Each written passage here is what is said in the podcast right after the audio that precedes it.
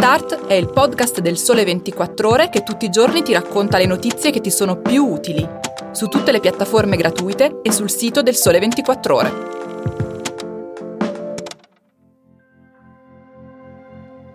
I preparativi per festeggiare fin da oggi i 100 anni che il Parco Nazionale del Gran Paradiso compirà nel 2022. La bellezza densa di storie e significati degli arredi in stile mediterraneo e i consigli per scegliere il drone da portare in vacanza per immortalare immagini e ricordi. Ciao, sono Chiara Beghelli, giornalista del Sole 24 Ore e vi sto per raccontare queste e altre storie, curiosità, luoghi oggetti che ho scelto fra i più interessanti della settimana. Benvenuti nell'edizione weekend di Start. Iniziamo proprio da quello che troverete oggi nelle pagine weekend del Sole 24 Ore. Una palese contraddizione può celare una geniale intuizione. È il caso della decisione che nel 1821 portò Carlo Felice, re di Sardegna, a vietare la caccia allo stambecco fra le alte vette del Gran Paradiso. Divieto che nasceva per difendere quel maestoso animale, all'epoca a rischio estinzione a causa di una caccia diffusissima. Era infatti considerato una sorta di farmacia vivente fin dall'antichità. Il suo corpo celava panacee per numerosi e vari malanni. Tornando al divieto di caccia, era una regola che valeva per tutti, tranne che per la famiglia reale, ma il senso di protezione nel tempo prevalse e così 101 anni dopo, il 3 dicembre del 1922, mentre l'inverno si abbatteva su quelle alture che superano i 4.000 metri fra Val d'Aosta e Piemonte, nasceva ufficialmente il primo parco nazionale italiano, il Parco Nazionale del Gran Paradiso. Manca dunque ancora un po' alla celebrazione del suo primo centenario, ma Maria Teresa Montaruli ha anticipato opportunamente i tempi, perché le occasioni per celebrare questo importante compleanno saranno numerose. È lei che racconta storia e presente del Parco del Gran Paradiso nella pagina di Viaggi 24 di Weekend del Sole 24 Ore, partendo proprio dalla passione venatoria dei Savoia. Per fortuna degli stambecchi oggi nel parco i fucili sono assolutamente banditi, sostituiti al massimo da e-bike, simbolo della rinnovata anima sostenibile dell'area. Una distesa di 70.000 ettari, in cui sono stati censiti appena 400 abitanti, dunque un paradiso anche per il sempre necessario distanziamento, ma anche per trovare silenzio ed equilibrio fra incisioni rupestri, strade e ponti romani, chiese e castelli medievali, musei e leggende. In attesa dei festeggiamenti del 2022, dunque, iniziamo a entrare già ora nello spirito della festa, con gli eventi proposti per le prossime settimane.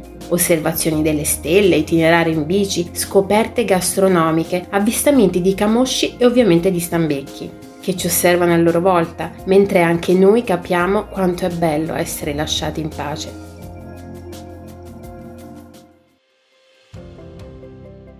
Di recente abbiamo parlato di Cilento, ma colpevolmente omesso il borgo di Pioppi, dove negli anni 60 il medico statunitense Ansel Keys formulò la dieta mediterranea, dopo aver studiato con cura l'alimentazione dei longevi abitanti della zona. Oltre a quello che si mette in tavola, anche la tavola stessa può essere mediterranea, anzi esiste un intero e ricco filone di arredi in stile mediterraneo. Si tratta di creazioni dove si riconosce un'estetica dalle radici antiche, materiali che vengono dal mare o dalla terra generosa, il desiderio di difendere tecniche secolari e insieme rinnovarle sono le creazioni che racconta Antonella Galli nella pagina di arredo Design 24 di Weekend del Sole 24 Ore, insieme alle storie delle manifatture che danno loro vita. Per esempio BAM, Bottega Artigiana Metalli di Nuoro, fondata da Tonino Bruno e dove oggi lavorano anche i suoi figli, rientrati nell'isola dopo gli studi a Milano. O l'Itea di Patti, Messina, che lavora la pietra e le dà la forma delle isole. C'è ancora My Hope, a Palermo, una sorta di rete di manifatture dell'isola che mette insieme maioliche e pietra lavica dell'Etna. Alla domanda che cos'è il Mediterraneo, Fernand Brodel aveva risposto mille cose insieme. Non un paesaggio, ma innumerevoli paesaggi. Non un mare, ma un susseguirsi di mari.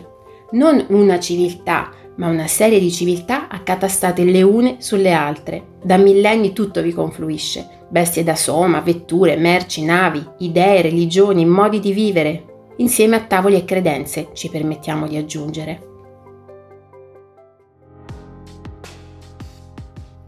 Uno studio di BCC Research prevede che entro il 2025 il mercato dei droni crescerà di oltre l'80%, passando da un valore di 30 miliardi di dollari nel 2020 a oltre 54 tra 4 anni appunto.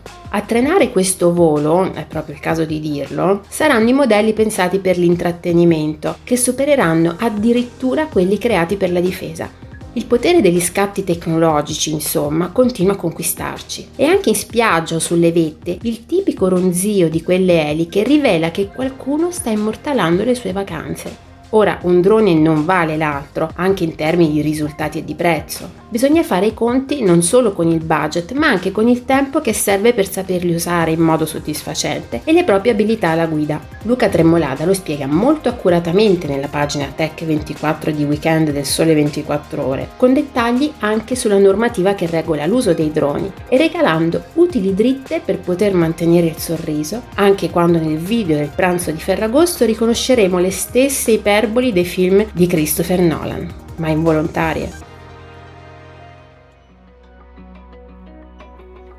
E ora scopriamo insieme alcune delle notizie più sfiziose pubblicate questa settimana sul nostro sito www.ilsole24ore.com, dove potrete leggerle se vorrete in versione integrale. Preferite i brividi veloci o quelli lenti? L'adrenalina che sale piano o quella che sembra esplodere? Non parlo degli effetti dei film horror, ma dei percorsi da fare sospesi in aria, scegliendo fra le modalità offerte dalle zip line, quella sorta di carrucole dove agganciarsi e scorrere veloci, o dei lunghi ponti tibetani, dove camminare con prudenza. Se quest'estate avete voglia di mettervi alla prova con le altezze, leggete su Viaggi 24 l'articolo che Luca Bergamin ha dedicato a 10 mete sospese, per vedere il lago maggiore dalla stessa prospettiva degli uccelli migratori, o il panorama selvaggio di Castel Saraceno in Basilicata, dagli interminabili 586 del monte tibetano a 80 metri dal suolo che si inaugura proprio oggi.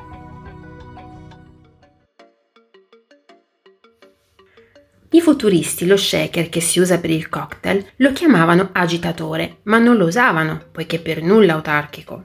Quando dunque si trattò di creare una mistura potentemente nazionale, l'ingegnere torinese futurista Cinzio Barosi ci mise dentro brand italiano, strega e vermouth. Per decorarlo, simboli delle colonie, come banane e caffè, e dell'Italia, cioè parmigiano e acciughe. Erano gli anni venti e così nasceva la Vanvera, cocktail che di recente è stato riscoperto da quella tendenza della mixology che mette nei bicchieri ingredienti sempre più complessi e inusitati. Barbara Sgarzi la racconta attraverso interessanti incontri, come quello con Mattia Pastori, che ha creato per l'Emporio Armani Caffè di Milano lo Slistic Negroni, un aperitivo che coinvolge tutti i sensi grazie all'olio di nocciola e alla viola del pensiero.